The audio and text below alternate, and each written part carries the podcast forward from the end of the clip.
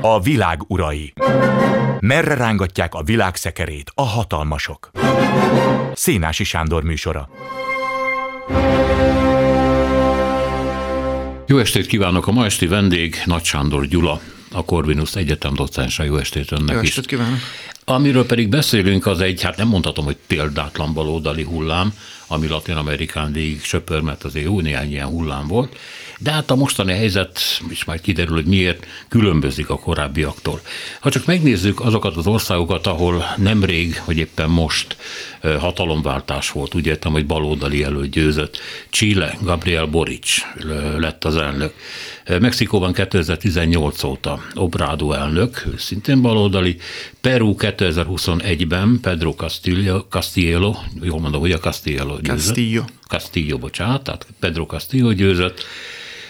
Venezuelai helyzetet sajnos Maduro elnökkel együtt ismerjük. Hondurasban Xiomara Castro asszony 2022-ben, ő pedig, hogy mondjam, csak várományos a baloldali fordulatra Kolumbia, Costa Rica és Brazília, ahol az a Lula da Silva indul, akit korábban korrupcióért elítéltek és börtönben is ült, de úgy látszik, hogy a politikai ambíciót ez nem túlságosan befolyásolja. Szóval ez a hullám, ez mitől van, és azt hiszem, hogy a hullámszót el, el lehet fogadni, ugye? Tehát, mint a végig söpörne itt a kontinensen. Ez. Igen, még ugye szakértők beszélnek arról, hogy ez egy következő úgynevezett rózsaszín hullám, ugye Pink Tide, amit a 2000-es évek elején ugye Hugo Chavez indított el, és akkor volt egy ilyen nagy baloldali hullám Latin Amerikában. Most sokan beszélnek arról, hogy az utóbbi mondjuk másfél évben egy hasonló hullám indulhatott el. Ugye azzal, hogy Brazíliában idén elnökválasztások lesznek, nagyjából ez teheti fel a, az íre a pontot, hogy amennyiben Lula győz, akkor teljesen egyértelmű, hogy új baloldali hullámról beszélhetünk.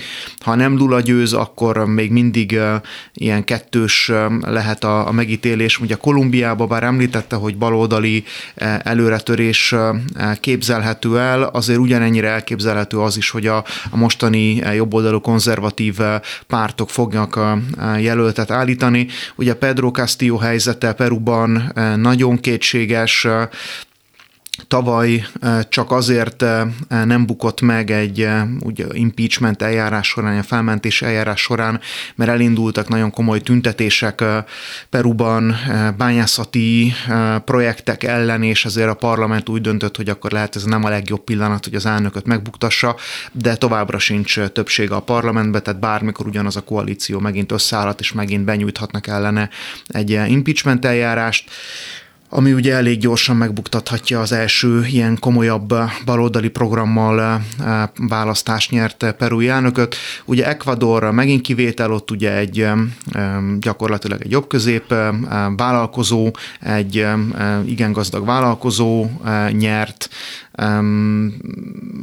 illetve hát maradjunk abba, hogy Argentinában is amennyiben választások lesznek másfél év múlva, nagy esélye nem a baloldal fog nyerni. Uh-huh. Tehát, hogy itt van egy baloldali előretörés, ez nem feltétlenül köszönhető annak, hogy egy nagy mondjuk kontinensen átívelő összefogás lenne a baloldali pártoknak, hanem alapvetően a, a helyi problémákra adott helyi válaszok, ezek valahogy az utóbbi időben a baloldali pártokat, a baloldali jelölteket, és ezenből is érdekesen inkább a szélső baloldali jelölteket emeli hatalomba. Igen, Ugye, a Boricsról is mondják, meg, meg Castillo-ról is egy szél, szélbaloldali. Igen, igen. igen. Ugye azt majd meglátjuk, hogy mennyire tudják a programjukat megvalósítani, mert ugye a Castillo programja valóban egy ilyen, tehát ő a marxista pártnak volt a, a jelöltje.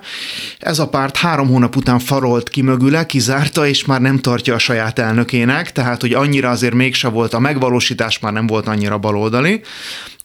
Illetve Borics esetében is jól látszódik, hogy mióta a második forduló előtti időszakot nézzük, ott már elkezdett a középre araszolni egy kicsit a, a retorikában, és már nem volt annyira keményen baloldali a retorikája, mint mondjuk az első forduló előtt, amikor még ugye nem tudhattuk, hogy második fordulóba bekerül, nem kerül, vagy protest szavazatokat kap. Tehát értelemszerűen ez valószínűleg a, a kormányalkot, tehát a, amikor felállítja a kormányát, a minisztereket kiválasztja, ott kicsit jobban fog látszódni, hogy mennyire lesz baloldali, baloldalibb lesz mondjuk, mint az elő, előző becselete féle baloldali kormány. Hát még valamit ide hozzá, vagy oda tehetünk, hogy Csillében ugye Gabriel Boric, aki a, jól tudom, délszláv származású, igaz? Igen, horvát származású. Mert a neve, igen. Megnyerte a választást, de hajszára, hiszen a ellenlábas Antonio Kaszt azért 44%-ot kapott, tehát ő ott voltak egymás nyakán.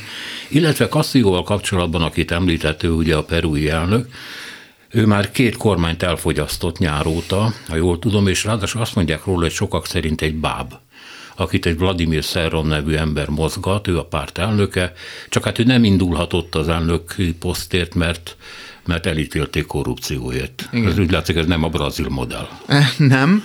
Eh, tehát ugye eh, ez a párt, amiről beszéltünk, hogy ő az, aki már kizárta a soraiból, tehát hogy itt az, hogy ő báb lenne, ezt már a továbbiakban nem igazán lehet így elfogadni. Ugye ő egy, egy tipikus perui, vidéki, kisvárosi paraszt családnak a tanítóvá fejlődött sarja, aki a, a helyi tanító, a helyi iskolának a tanítója, ugye szakszervezeti vezető lett, és ugye hát nagyon minimális ismerettség van arról, hogyan kell kormányozni.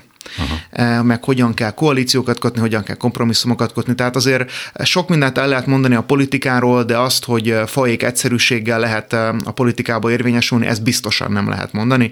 Eh, nem kell ehhez a Peruig elmenni, hogy ezt belássuk, hogy ide azért nagyon rafinált politikai játszmák vannak itt, és ugye egy ilyen politikai játszmának alapvetően Castillo jelenleg az áldozata, hiszen tizenvalahány párt van a parlamentben, nem hogy az ő eredeti pártjának nincsen többsége, hanem semmelyik pártnak nincs többség, ezek a pártok különböző koalíciókat kötnek egymással. Ugye ő megpróbál olyan minisztereket bevonni, aki mondjuk egy-egy párthoz közelebb áll, vagy esetleg annak az adott pártnak a politikusa, így próbál meg szövetségeket teremteni, de ugye azért fogyasztja el a kormányokat, mert ugye kinevez egy miniszterelnököt, és a miniszterelnököt ugye először nem szavazza meg a kongresszus, akkor van egy második szavazás, másodjára se szavazza meg, akkor már nem miniszterelnök az illető. Új miniszterelnököt kell kijelölnie. És ugye ez egy olyan folyamat, ami bár néha a miniszterek között felfelbukkanak ugyanazok a nevek, de azért a politikai stabilitásnak nem nem a, a megtestesítője, hogyha fél évente új kormányfő és új miniszterek ülnek az adott bársonyszékbe.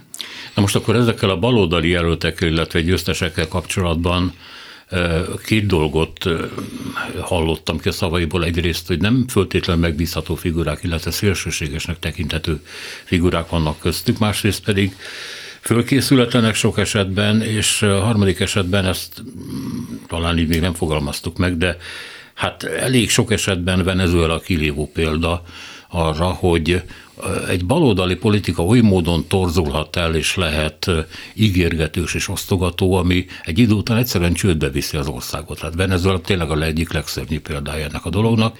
Nem tudom, hogy kialakult-e egyáltalán egy olyan baloldali vonulat, Latin Amerikában, amelyik egyszerre, hogy mondjam, csak népbarát és stabil. Vagy ez a kettőt ellenmond egymásnak? Nem feltétlenül, tehát mondjuk Csillében az elmúlt 20 évben 5 évenként váltotta egymás baloldali és jobboldali elnök. És az akkori baloldali elnök, aki ugye Michel Bachelet, aki jelenleg az ENSZ egyik magas beosztású munkatársa, ő azért aránylag stabilan kormányozta Csillét, és alapvetően baloldali politikát folytatott. Tehát, hogyha a Boric ennél bármennyire egy picit baloldali irányba megy el, az még azért mindig messze van Venezuelától. Ugye Venezuelában nem csak az volt a gond, hogy volt egy komoly hát, szociális osztogatás, méghozzá elég sokáig tartó, és ahogy a bevételek fogytak, nem igazították hozzá a kiadásokat, és ugye ez az eladósodás, és végül infláció és csődközeli helyzetbe jutott, ami aztán utána egy nagyon komoly belpolitikai válsággal is párosult, tehát tekintve azzal, hogy jelenleg Maduro ugye tiszta választást nem tartott lassan hát hetedik éve, minden választást gyakorlatilag elcsalt csinál ilyen látszat ellenzéki győzelmet, tehát most volt egy regionális választás, amit az ellenzék megnyert, és nagyon örült magának az ellenzék, de ez teljesen egyértelmű, hogy a Maduro direkt oda dobott nekik egy koncot, hogy nemzetközi szinten mondtas, hogy látjátok, az ellenzék is nyert, hát ott uh-huh. van a, egy kormányzó választás, amit megnyertek, hát az egy dolog, hogy a kormányzónak nem sok befolyása van, meg nem sok pénze folyik a, a, az adott kormányzó kezei között, amivel mondjuk választásokat tud később akár országos országos szinten nyerni, viszont Madurónak kiváló lehetőség, hogy azt mondja, hogy látjátok itt egy, hiszen az ellenzék győzött. Hát igen, csak nem a parlamenti választáson, meg nem az elnök választáson, amiket durván elcsalt. Ilyen típusú mondjuk antidemokratikus eltolódásokat egyelőre én nem látok baloldali, más baloldali kormányoknál. Maradjunk abban, hogy csak a szokásos elfogultságok vannak, tehát hogy a Bolíviában, amikor a, a, a jobboldali ideiglenes elnök került hatalomra egy évig, Zsánin Ányez asszony, akkor ő elindította az előző baloldali elnök, illetve az ő hát csatlósai ellen a, az eljárásokat, ugye az ügyészség elkezdte kiadás, tehát elkezdett elfogató parancsokat kiadni ellenük, stb. Ahogy a demokratikus választáson visszajött az előző elnöknek Moralesnek a gazdasági minisztere, az összes elfogató parancsot visszavonták, és kiadták az előző konzervatív elnök és csatlósai ellen, hogy azóta is egyébként börtönben van a, az előző jobboldali bolíviai elnök. Ez maradjunk abba, hogy pártpolitikától függetlenül mindig az ellenkező fél a másikat bírósági és ügyészi eszközökkel is megpróbálja sakban tartani.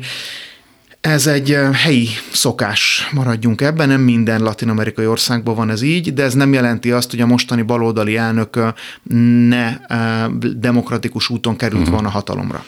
Még annyit mondanak egy, egyébként ezekkel az országokkal kapcsolatban, hogy és sem baloldali, sem jobboldali elnök nem tudja megúszni a korrupciót. Egyszerűen, amikor ebbe a székbe ül, akkor beleül egy olyan hálóba, ami előbb-utóbb megfojtja, vagy bevonja pontosabban a korrupciós láncokba.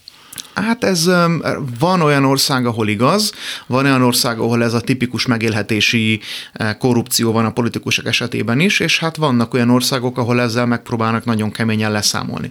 Tehát mondjuk El Salvadorban a, a Bukele elnök, eh, aki tényleg nagyon komoly börtönbüntetéseket eh, helyezett kilátásban, nagyon komolyan fellépett a, a szervezett bűnözés, a korrupció ellen, ő mondjuk erősen tesz ezért, viszont neki vannak ilyen nevezük, hogy diktatórikus hajlamok, hajlamai, tehát ő kitvittelte azt is, hogy ő a legszexibb diktátor Latin Amerikában, tehát wow. azért ez, ez mondjuk nem annyira a demokrácia példája, és bármennyire is sok negatív dolgot hallunk Jair Bolsonaro, Bolsonaro elnökről, neki konkrétan folyamatban lévő korrupciós ügye, hogy ő pénzt fogadott volna el így, úgy, amúgy bárkitől, nincsen. Sok mindent el lehet róla mondani, hogy nepotista hajlamai vannak, hogy nem tiszteli a környezetvédelmet, hogy vannak antidemokratikus elképzelései, de a korrupció vágyát pont rá éppen nem lehet így ebben a formában direktben kijelenteni. Ez persze nem jelenti azt, hogy bizonyos családtagjai, akiket egyébként demokratikus úton választottak meg szenátusba, meg egyéb más nem federális, hanem szövetségi, tehát államszintű helyekre, nekik ne lennének korrupciós ügyeik, de ez Jair Bolsonaroig még nem jutott el, ami nem jelenti azt, hogy mondjuk el idő után nem jutna el, viszont az egy jelentős pozitívum, hogy mondjuk az előző három elnököt már hivatali idejében megvádolták, később pedig ugye vagy leváltották őket, vagy börtönbe kerültek, vagy most is folyamatban van ellenük eljárás. Tehát ehhez képest Jair Bolsonaro elmúlt három évében ilyen típusú lépést ellene még nem tettek meg. Olyan persze volt, hogy megvádolták őt hivatali visszaéléssel vagy befolyásolással, mondjuk az ügyészség befolyásolásával, de kenőpénz elfogadását senki nem tudta eddig rábizonyítani semmilyen formában. Maduro Venezuelában, ő korrupt, vagy pedig csak, hogy mondjam, Chávez utódjaként ideológiai megfontolásokból szorongatja az országát tiszta jó indulatból. Hát ezért ennél az enyhe túlzás. Ugye Maduro, ő egy kirakat ember tehát neki se az esze, a képessége nincs meg ahhoz, hogy egy ilyen rendszert működtessen. Tehát körülötte részben a katonaságnak, részben az adott, az ottani Chavezi pártnak vannak olyan felső vezetői, olyan nagyon fontos titkosszolgálatokat, belügyi szerveket, katonaságot mozgató vezetői, akik Maduro mögött a szálakat mozgatják. Ugye sokan ebben bizonyos szintű kubai befolyást, kubai szakértőknek a sokaságát is vélik felfedezni. Ez részben így van, tehát elég sok kubai szakértő van a venezuelai kormányban.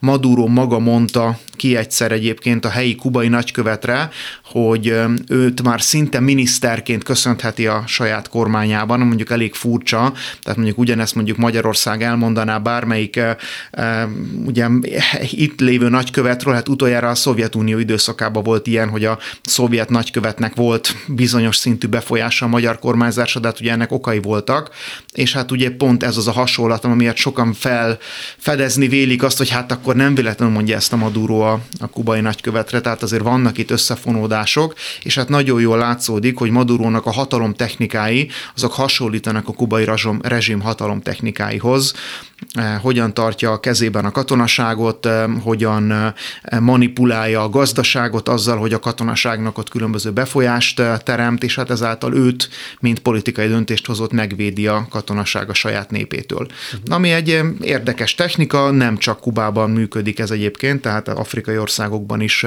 ugyanúgy ez egy működő rendszer, hát demokratikusnak semmiképp nem nevezhető. De mitől nevezhető baloldalinak? Tehát miért nem jobboldali például? Lehetne az is, hát mondjuk a, a diktatúra kiépítés, a diktatórikus módszerek, a hadsereg felhasználása, a helyzet valamennyire stabilizálására, a tömegeknek odadobott koncok már, ha vannak még koncok egyáltalán, tehát mi ebben a baloldali? Ez egy jó kérdés, ők magukat baloldalinak hívják, hiszen ők azt mondják, hogy a szegényeknek adnak munkát, a szegény embereknek adnak lakhatást, a szegény embereknek adtak egészségügyi és oktatási szolgáltatást, ami bizonyos szintig természetesen Ezt ez így is van. Is mondta például. Ez így van, és egyébként jegyzem meg, hogy nagyon sokan, a, mondjuk a floridai, kubai emigrációból fasisztának hívják a kubai rezsimet annak ellenére, hogy ők magukat ugye szocialistának nevezik, de ők azt mondják, hogy a két szélsőség összeért, tehát ők pont ugyanannyira fasiszták, mint a más diktatúra. Hmm. Igen, tehát ez, ez már egy politika tudományi eszmefuttatás, ahová eljutottunk. Hát eljutottunk odáig, hogy megpróbáljuk megbeszélni, hogy akkor tulajdonképpen ez a dél-amerikai baloldaliság micsoda. Hát vannak ilyen bombószerű meg kis, kísérletek, hogy éppen Castilloval kapcsolatban olvastam valahol, hogy ő egy igazi dél-amerikai marxista. Hát először is katolikus, másodszor abortusz ellenes, harmadszor doktrinér. Ez ugye nagyon bántó, meg lehet, hogy igaztalan, tehát valami kis igazság mégiscsak lehet benne. Hát mondjuk ugyanezt Boricsra mondjuk nem lehetne elmondani. Tehát Borics lehet, hogy egyébként vallását tekintve katolikus, de semmilyen formában ezt nem hangoztatja. E, és a vallás, mint olyan szempont semmilyen formában nem e, része az ő politikájának. E, mindeközben például Pedro Castillo kifejezetten a hagyományos családmodellt támogatja, ennek minden egyébként problémájával vagy éppen előnyével.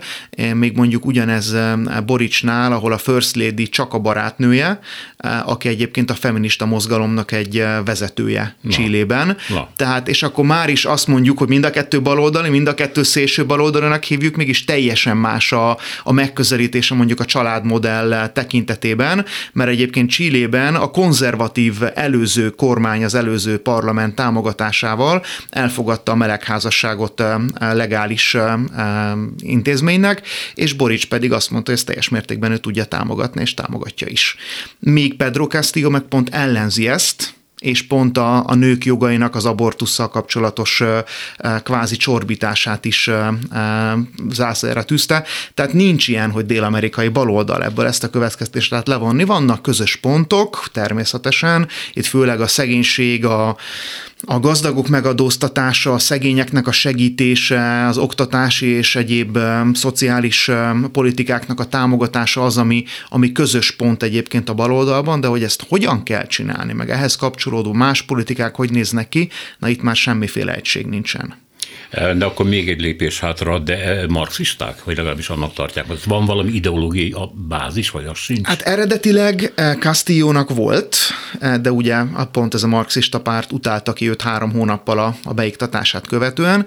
Boricsnál a marxista szót nem lehet használni, ő inkább egy ilyen eh, fiatal, ugye a, a diák tüntetésekből kinövő, inkább ilyen, ilyen forradalmi hangulat hangulatot árasztó diák lázadó vezérként tűnt fölő a politikában, és hát az elmúlt 10 évben meg bekonszolidálódott oda, hogy gyakorlatilag egy, egy normális német szociáldemokrata zöld programot víz be, legalábbis társadalmi jellegét tekintve a programnak az ahhoz hasonló, mint a mostani német kormánynak. Ja, akkor úgy kérdezem, hogy a, a különféle országban, amikor választanak, hogy akkor ki legyen az elnök, ki kerüljön be a képviselőházba, az emberek jó része gondol arra, hogy most egy baloldali jelöltet választok, vagy most egy jobboldali jelöltet választok, vagy más, más alapon dönt? Hát szerintem személyiségi alapon döntenek legtöbbször, tehát megnézik, tehát hogy ki a jelölt, alapon. érzelmi hmm. alapon. Én kétlem azt, hogy túl sokan olvasgatnák a hivatalos programját az adott pártnak, mindegyiknek van egy szlogenje, meg maximum három sorba le tudják írni a plakátra, hogy mit szeretnének csinálni, de hogy valaki a választási programot olvasgatná Latin Amerikában, az még, még annyira se igaz, mint mondjuk az európai polgárok esetében. Nem érdekli őket, nem ezen múlik. Ugye vannak helyi erős emberek sok helyen, régiós szinten, vagy ugye a szövetségi államok szintjén, akik ugye kiállnak egyik vagy másik jelölt mellett, ez számít, tehát a koalíció alkotás ilyen szempontból ez egy fontos szempont illetve hát nagyon fontos szempont volt a Chile esetében, hogy a 2019 őszén, e, tehát az ősz az furcsa, mert ugye náluk az tavasz volt, nálunk volt ősz, amikor október-november környékén Csillében elindultak az utcai forrongások. És ugye több százer ember vonult az utcára, volt, aki békésen tüntetett, volt, aki tört, zúzott, és mindezt azért, mert megemelték a buszjegy árát körülbelül két dollárcentnek megfelelő csilei pezóval. Ez utolsó csepp volt a pohárban, mert ugye nagyon sok ember eh, úgy él egyik hónapról a másikra, hogy a fizetése pont arra elég, hogy kifizesse az albérletet, kifizesse a gyerekének az iskolát, egyenek valamit, és elköltötte a pénzét. És ugye azzal, hogy megemelték azt az összeget, amivel ő el tud jutni a munkába. Viszont minőséget meg nem adnak, mert voltam csilei tömegközlekedésen, és hát eh, ha valaki szidja a BKV-t, az a, egy csilei körút után azt fogja mondani, hogy úristen, hát a BKV az egy csodálatos, eh, csodálatosan jól működő eh, tömegközlekedési, közösségi közlekedési rendszer. Borzalmas, ami ott van, tömegközlekedésnél, és ugye ezek az emberek nem engedhetik meg maguknak, hogy Uberrel, meg kocsival, meg akármivel menjenek el munkába. Tehát ők tömegközlekedéssel járnak. És van olyan e, e, ember, aki ma minimálbért kap, az több mint a 10%-a a fizetésének elmegy tömegközlekedés, hogy beérjen a munkába míg vannak milliárdosok, dollár milliárdosok, akiknek meg ugye ez nem probléma, és ugye pont az volt a probléma, hogy 2019. októberében, novemberében egy ilyen milliárdos volt az elnök. Tehát Pinnyére az egyik leggazdagabb latinamerikai eh, üzletember, akit ők megválasztottak elnöknek, csak ő meg nem foglalkozott azzal, hogy egy dollárcent ide vagy oda, hát az neki hol még kerekítési hibahatárnak is kevés, még egy átlagembernek meg ez is sok. És ugye ez robbantotta ki a, az embereknek a mérgét, amit utána sokan azt mondják, hogy külföldről befolyásolt ügynökök is hergelték az embereket, hogy hát ha meg tudják buktatni Pinyérát, ez ugye nem sikerült, és ennek eh, gyakorlatilag a, a COVID eh, és a, a, ugye az ezáltal bevezetett eh, távolságtartás, meg a tüntetéseknek ezáltal gyakorlatilag elhaltak, hogy az emberek nem mehettek az utcára. Vannak még ilyen általános megalapítások a latin-amerikai vagy dél-amerikai baloldalisággal kapcsolatban, elmondanám azért ezeket is. Tehát Szemben mondjuk a, az európai baloldalal, mondja, mondja ez a megállapítás, itt nem elitpártokról van szó, vagy elitekről van szó, akik szépen elülnek az irodáikban, tudnak jól fogalmazni, néha kiállnak a, a nagygyűléseken, ha vannak egyáltalán, és hát egyébként meg a választáson lesz, ami lesz, hanem ezek Dél-Amerikában egy valódi szervezett, gyökérzettel rendelkező mozgalmak. Ez igaz-e? A legtöbb helyen igen. Tehát mondjuk, ha Bolíviát nézzük, a, az a, a mozgalom, a szocializmusért nevezetű párt, eh, ami az utóbbi eh, mondjuk két évtizedben egy évet leszámítva végig kormányzott, nekik nagyon komoly helyi beágyazottságuk van, és eh, gyakorlatilag a szakszervezeteken keresztül, a, a helyi földműveseken át mindenhol megtalálták a gyökereiket, és ugye ebből tudnak gyakorlatilag mindig visszatérni a, a hatalomba. Ugye ez alól volt egy egy egyéves kis kitérő, amikor ugye ezt elzavarták. Egy évig volt ez a, a jobboldali kormányzat, majd utána a demokratikus választáson visszajött ugyanez a párt, csak egy másik emberével, nem a Morales-t hozzák vissza. Ugyanez egyébként Peruban is igaz, viszont ott nem nagyon van, illetve egy darab olyan párt van, aminek országosan kiterjedt hálózata van, ugye ez a Fujimori-nak a, a pártja, ugye ez a korábban ő Peru elnöke volt, Igen, ugye? Alberto Fujimori. Kilen... hadd, hadd mondjak, hogyha már szóba hoztuk azt, hogy a, a baloldal is képes kegyetlenkedésekre, mondjuk a Madurot nézzük, hogy ennek a Fujimori-nak halálbrigádjai voltak, ugye? Igen. És diákokat gyilkoltatott meg baloldali Igen. embereket. Igen. De ez Kolumbiában is Igen. volt egyébként. Ugye a Fujimori is jobboldalinak minősíthető, meg a, a mostani, meg az utóbbi pár év Kolumbia elnöke is. És hát ezek a, a marxista felkelők ellen, ugye a, a fényes ösvény volt Peruban, a, az ilyen a, a FARC nevezetű terrorszervezet Kolumbiában, ennek a kisöccse volt a, a fényes ösvény. Ugye talán még emlékeznek a, a, az idősebb hallgatók, hogy a 90-es években volt egy nagyon durva a terror támadás a kinti japán nagykövetségen, több mint száz embert egy fogadáson gyakorlatilag lemészároltak ezek a, a, az emberek, mert ugye azt gondolták, hogy Fujimori is ott lesz, csak ő késve érkezett, ezért ő megúszta Hmm. És gyakorlatilag ugye a Fujimori lánya, a Keiko Fujimori az, aki a, a Fujimorista pártot jelenleg vezeti, és már a harmadik elnök választáson nem sikerült megválasztatnia magát elnöknek, viszont most került a legközelebb, tehát ugye a Pedro Castillo ugye szélső balos, ő meg inkább szélső jobbosnak mondható helyi viszonyok között, és pár ezer szavazat, szavazaton múlott, hogy ne Fujimori legyen a, a, az elnök,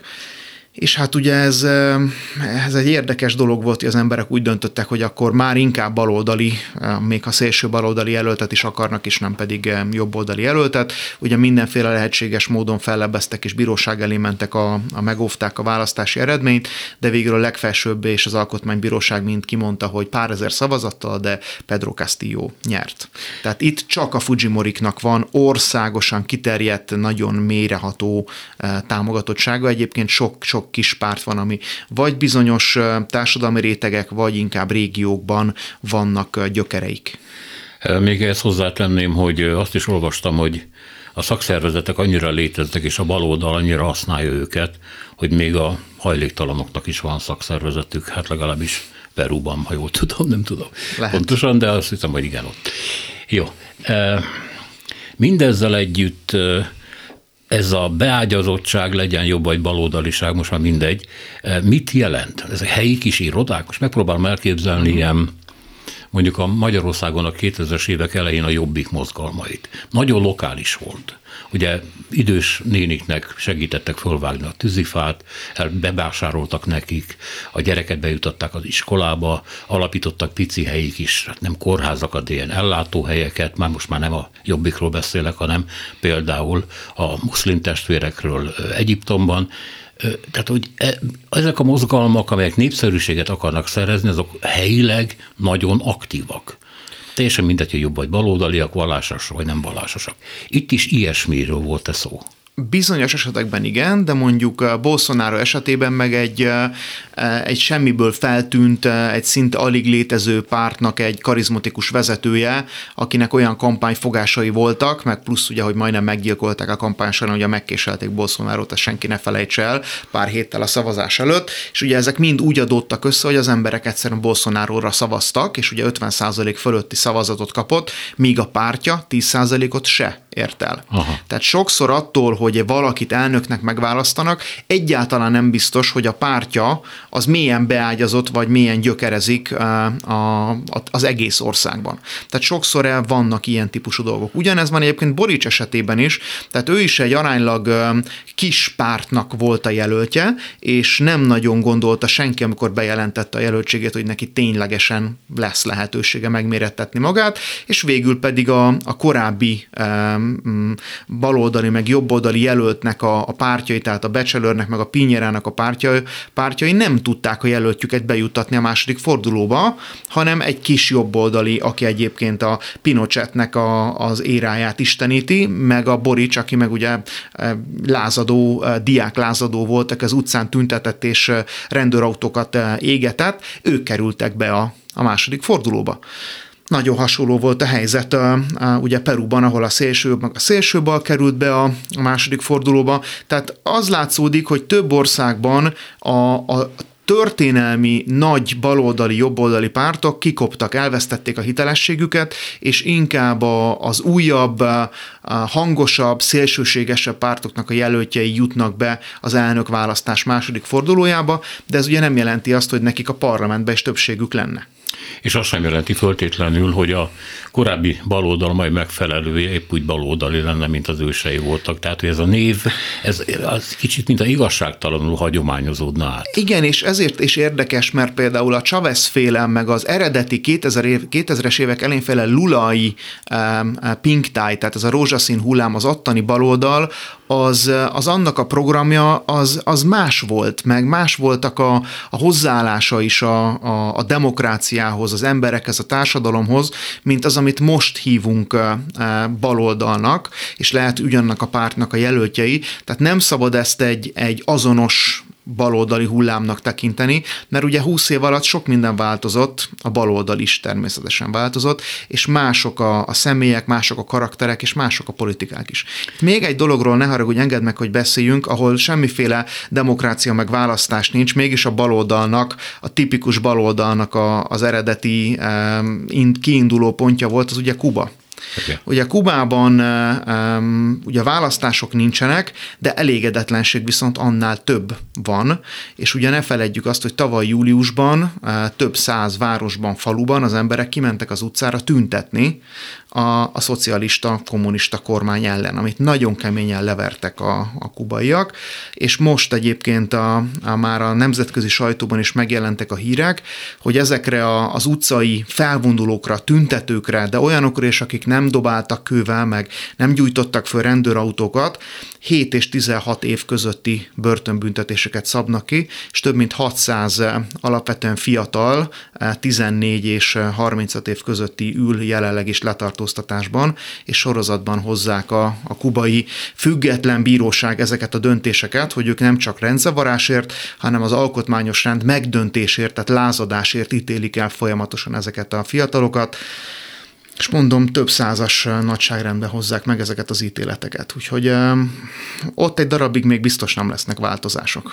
Nagyon fontos, és mindig is az volt a katolikus egyház szerepe, amelyről sokan mondták azt, hogy hát gyakorlatilag inkább egy baloldali irányultságúnak tekinthető, volt legalábbis történelmileg, mint jobboldalinak, ugye Európában ez valamiképpen fordítva volt mindig is, de ez sem változatlan, gondolom, ez a szerep. Ez a, a felszabadítás teológiája, ami kapott egy ilyen szent pecsétet, ugye, ez azért kicsit megkophatott a legutóbbi időben. Acára annak egyébként, hogy egyik képviselője, vagy mennyi oldalról az egyik képviselője, ugye Ferenc pápa néven a Vatikán trónjára került. Szóval mi a viszonynak kapcsolat most a katolikus egyház meg a, a mai baloldal között? Uh-huh. Ez egy nagyon érdekes kérdés, és ezt kicsit távolabbról közelíteném meg. Ha valaki megnézi a, a felméréseket, hogy a katolikus hitnek az aránya Latin Amerikában hogyan változott az elmúlt 30 évben, akkor azt fogja látni, hogy körülbelül egy 85-90 százalékos arányról ment le 75 százalék alá, valahol már a, a lakosságnak a felese mondja magát a római katolikusnak, és egy nagyon komoly 10 százalék alatti arányról 25-30 százalékra ment föl országonként eltérő módon. Az úgynevezett kis protestáns egyházaknak a, az aránya, azoknak az evangelista egyházaknak az aránya, amit jelentős részben az Egyesült Államokból indultak el. Ebbe a Jehova tanúitól, a, a pünkösdi királyság utolsó napjai, a mormon és minden egyéb ilyen kis protestáns egyházat bele kell, bele kell érteni, és ezeknek a befolyása nőtt meg. Tehát a katolikus egyházé az ő rovásukra csökkent. Tehát például Bolsonaro már ennek egy jelensége volt, aki nyilvánosan, miután megválasztották elnöknek, az otthonából egy ilyen protestáns lelkészsel közösen imádkozott a győzelme után megköszönve a választókat. Ez egy, ez egy nagyon ritka és nagyon érdekes fordulat egyébként.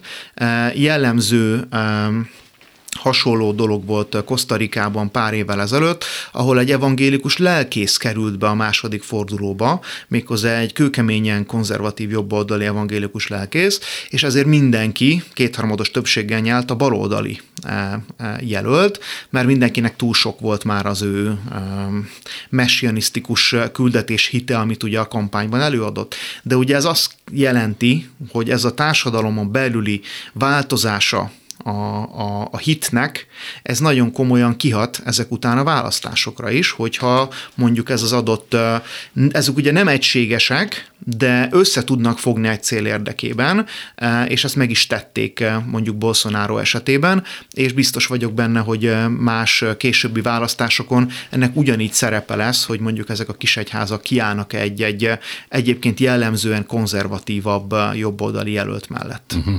És mi, mi ez a csalódás a baloldali irányultságú katolikus egyházban?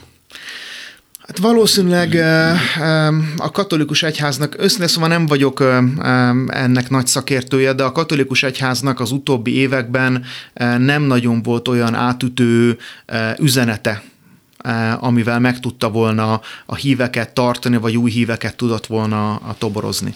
És ez egy eh, mély elemzést megérő eh, társadalmi folyamat, hogy miért vesztett ennyire telet a katolikus egyházat. Nem jelenti azt, hogy erőtlen lenne, ez egyáltalán nem így van, de 30 évvel ezelőtthöz képest jelentősen visszaesett a befolyása. Akkor nézzük meg azt, hogy mi az a plusz, ha már beszélünk arról, hogy bár ugye jelentős kétségekkel, hogy van egy baloldali előretörés Latin Amerikában, ne nevezzük hullámnak, Brazília nélkül még rendben van, hogy mi, ez, mi az a plusz, amit hozzá tud adni egy ország problémáinak a megoldásához, vagy pedig egyszerű elitcserékről van itt szó, és most éppen a baloldal jut jobb helyzetbe, ez is egy lehetséges mm. válasz. Hát nem ideális válasz, de lehetséges válasz. Ugye Mert a közgazdaságban, igen. bocsánat, az utóbbi években elég sok olyan elemzés érkezett, amiből azt látszódik, az utóbbi 30-40 évben a, a, a középpolgárság, tehát a, a Mittel stand, ahogy a németek hívják, az ő megélhetésük került veszélybe. Ők vannak azok, akik a leginkább csúsznak lefele a megélhetésben, tehát a középosztály az, aki mondjuk Németországban még mindig erős, az Latin Amerikában és más fejlődő országokban is elkezdett lecsúszni. Ez ugye részben inflációnak, részben a, a sok minden folyamatnak köszönhető, de jól látszódik az, hogy a, a megélhetés ezeknek az embereknek az eddigi kényelmes megélhetése, ez most már egyre inkább szűkebb. Már nem az van, hogy na három évente veszek magamnak egy új Mercedes-t, hanem most már tíz évig ül egy Mercedesben, és utána is csak használt autót vesz. Nem tudja annyi pénzt félretenni, nem tud olyan dolgokat megengedni magának, mint mondjuk mondjuk az ő édesapja, és ez egy nagyon jól látszódik egyébként az Egyesült Államokban, Latin Amerika bizonyos országaiban, és Európa bizonyos országaiban is ez a tendencia. Erről nagyon komoly elemzések születtek, és ugye ez az a, az a réteg, akinek az elégedetlensége a választásokon, például Trumpnak a megválasztásában is ugye, ugye megjelent. Tehát az a, a mondjuk egy normál munkás ember, akinek mondjuk 30 évvel ezelőtt a béréből normálisan meg tudott élni, és az amerikai álmot meg tudta magának engedni, az most örül, hogyha hó elején ki tudja meg hó végén fizetni a lakbérét, meg a, a, az azzal kapcsolatos egyéb költségeket. És ez az elégedetlenség az, ami Latin Amerikában is van, sőt, ott ugye ez az erős, úgynevezett erős középosztály, ez csak egy látszat volt a 2000-es év nagy gazdasági növekedését, tehát a 2000 ottani időszakban 14-ig egy nagyon komoly gazdasági növekedés volt egy évtizeden keresztül, ami több tízmillió családot a szegénységből kiemelt egy ilyen mondjuk magyar viszonylatban kispolgárinak nevezhető, de egy kényelmes, helyi viszonylatban kényelmes megélhetés biztosított nekik, és ugye az utána következő válság, ami részben azért volt, mert hitelből történt mindez a, a lásd Venezuela esetében ez a, ez a jólét, vagy azért, mert, az, mert a nyersanyagárak elkezdtek visszaesni, és már nem volt annyi bevétel az államnak, azért meg kellett szorítani ezeket a programokat. Tehát ők mind vesztettek az életminőségükből, és ők azok, akik egyszerűen az elégedetlenségüket nem tudják máshogy kifejezni, mint azzal, hogy nem a, a régi nagy középpártjaira szavaznak, ott is megvan minden országban ilyen, hanem elkezdtek szélsőséges irányba szavazni, mert elégedetlenek. De mit tehetnek ezek, a, ezek az új, vagy nemrégiben hatalomra került kormányok? Nagyon, hogy mondjam, nyersanyagilag jól ellátott kontinensről beszélünk, ugye Csillében van a világ legnagyobb lítium készlete, készlete. Mm. és hát ugye ez most a chip hiány esetén ami a világban túl nagyon fontos, meg a rézről is szó van. Venezueláról már kiderült, hogy a világ legnagyobb olajkincsét rejti.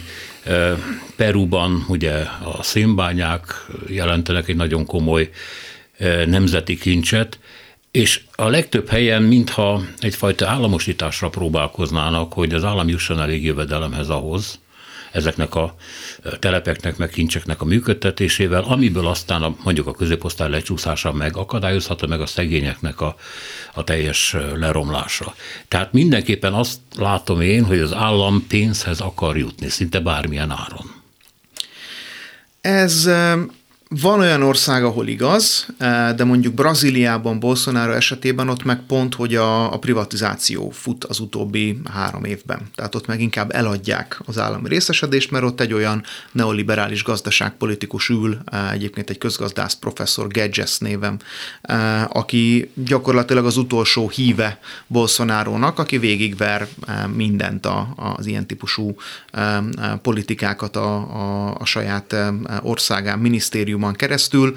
Más országokban mondjuk Bolíviában Evo Morales kifejezetten ügyesen államosította vissza kifejezetten a, a szénhidrogének, főleg gáznak a, a kitermelését, és ebből igen komoly um, gazdasági növekedést tudott felmutatni a, a, a saját um, nagyjából 15 éves elnöksége alatt, amiből elég sokat látott egyébként a, a, az ország lakossága is, tehát hogy az ottani jólét is nőtt.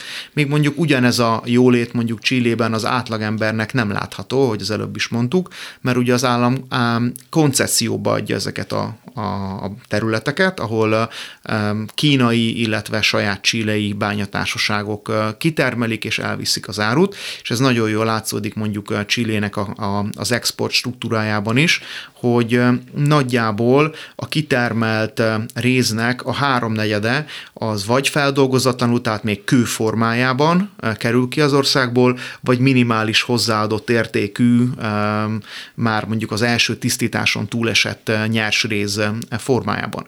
És hát ugye így lehetne nekik is feljebb menni ugye a hozzáadott értékben az adott országban, hogyha azt mondják, hogy nem lehet kivinni még a nyers formában a, a, ezeket a tömböket, és ugye itt sokszor az is érdekes, hogy ezekben a részbányákban a réz mellett rengeteg más ritka fém is van. És ugye ezek a bányászok, tehát a bánya tulajdonosai a réz után fizetnek. Tehát, hogyha ők ezt mondjuk Kínába dolgozzák fel, és kiderül, hogy ebbe e, mindenféle nemes ritka fém, amilyenek mondjuk a, az ára ezerszer több, mint egy kiló réznek az ára, azért ők nem fizettek még ha ugyanezt Csillében dolgoznák föl, akkor elég egyértelmű lenne, hogy a kivont különböző anyagokban abban benne vannak bizonyos ilyen termékek.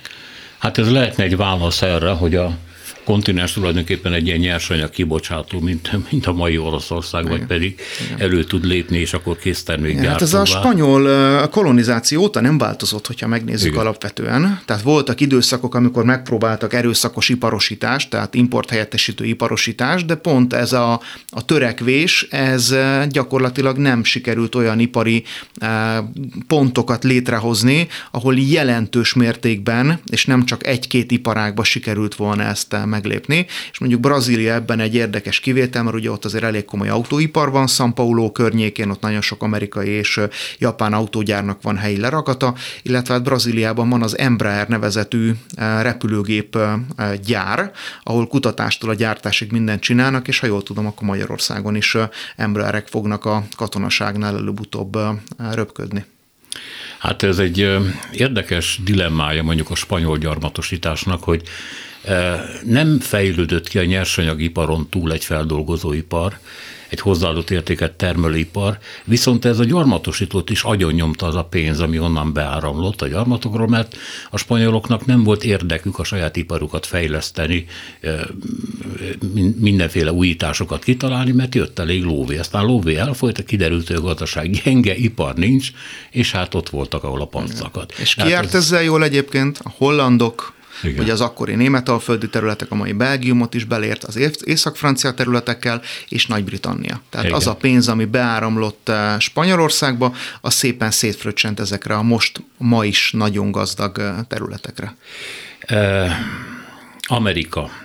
Amerika minden szempontból ott van természetesen, és minden szempontból problémát jelent, legalábbis a, az országok így érzik, nem csak azért, mert mondjuk a Allende korszak végén gyakorlatilag amerikai segítséggel sikerült egy puccsal megdönteni a regnáló elnököt, és ezt azért ugye az emberek nem felejtik el, nem mint Allendét szerették volna olyan nagyon, vagy sikeresnek tartották volna.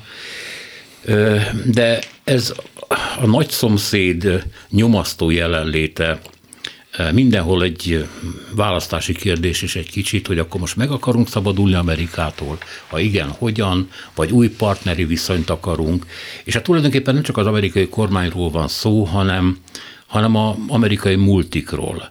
Ugye éppen Borics mondta azt, hogy nem csak a Pinochet féle alkotmányt akarjuk átírni, egyébként fura, hogy a korábbi baloldali kormányok nem írták át, de a multikkal kialakított szerződéseket is új alapokra akarjuk helyezni. Uh-huh. Hát ugye a mai Egyesült Államok azért az nem ugyanaz, mint a 70-es évekbeli Egyesült Államok, se erőben egyébként, se pedig agresszivitást e, tekintve, bár ebből azért mondjuk e, George Bush azért adott egy nagyon szép bemutatót, hogy azért még azért van ereje az Egyesült Államoknak, lásd Irak és Afganisztán, viszont azért nagyon érdekes, és a 2000-es éveknek egy fontos folyamata volt, hogy az Egyesült Államok mind kereskedelmi partner, a mondjuk a közép-amerikát, tehát Mexikótól Panamáig tekintve ezt a térséget leszámítva mindenhol a második, harmadik helyre csúszott vissza. Hm. És majdnem minden országban, Peru, Ecuador, Brazília, Chile, eh, Argentinát is beleértve Kína az egyes számú kereskedelmi partner, és a beáramló befektetések tekintetében pedig szintén a legmagasabb. Ugye a befektetési Azt állományt... Azt kell kérdezni, hogy hol nem, hát hisz Afrikában is ugyanez a e, helyzet. Pontosan, ugye? hát ugye Kínának nyersanyagra és termőföldre, meg, meg ételre van szüksége, és ezt hol tudja megtalálni, azokon a helyeken, ahol kevesen élnek, viszont olyan termőterület van, ami rengeteg ember ellátására alkalmas, és Latin Amerika erre kiváló, tehát ha valaki megnézi, hogy mondjuk Mexikó északi részétől Argentina legdélebbi részei körülbelül 800 millió ember lakik, e, és ez egy e, hát durván négyszer akkora terület, mint az Európai Unió teljes területe, e, akkor az jól látszik, hogy ez egy idézőjelben üres kontinens. Kevesen lakják ahhoz képest, hogy mekkora a terület. Ez mondjuk azért is van, mert azért elég komoly dzsungelek találhatóak még mind a mai napig.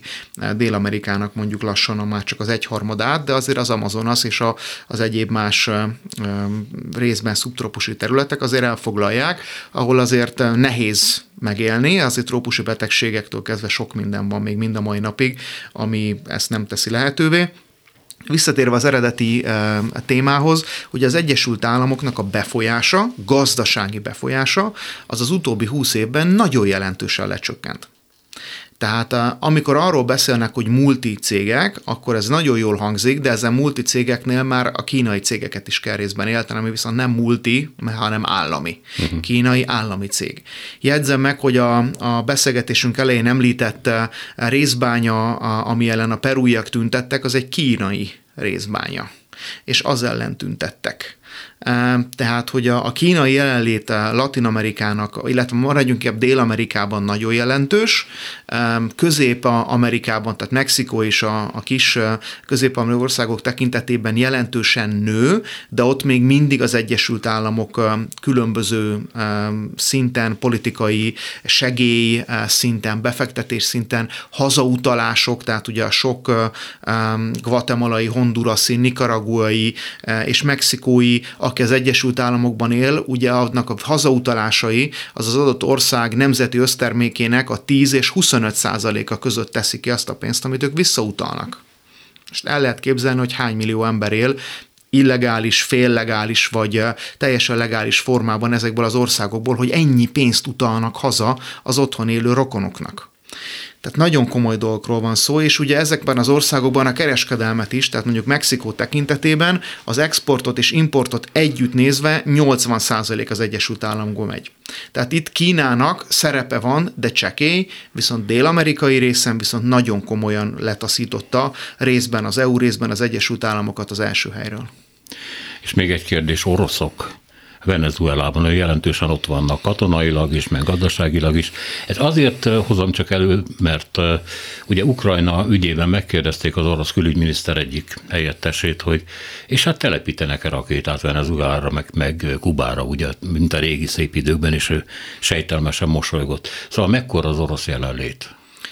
Hát hivatalosan aránylag kicsi, katonai jelenlét az mindenképpen, tehát nem tartozik ez a, a, az első számú érdeke övezet közé, viszont gazdaságilag segélyeket, vagy mondjuk a kereskedelmet tekintve, hiszen Oroszországot nem érdekli, hogy Amerika szankciókat vetett ki mondjuk Venezuela és Kubára, ez számukra ezek fontos lehetőségek, hogy befolyást szerezzenek, de jól látszik egyébként mind Venezuela, mind egyébként Nicaragua eh, és eh, Kuba, Kubánál, hogy az oroszoknak ez csak egy játszótér. Tehát ők csak azért vannak ott, és azért foglalkoznak ezekkel az országokkal, hogy belerúgjanak az Egyesült Államokba áttételes módon. Egyébként nekik ez nem prioritás ezek az országok.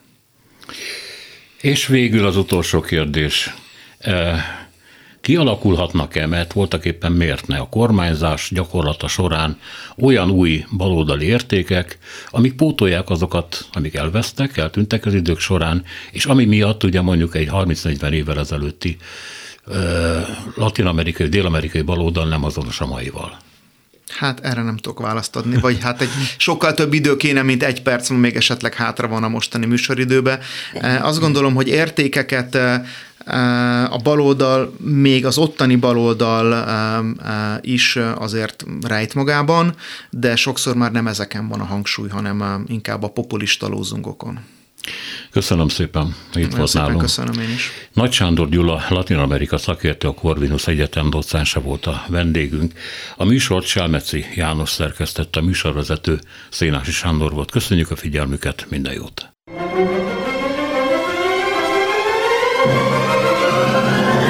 A Világ Urai című műsorunkat és Szénási Sándor műsorvezetőt hallották.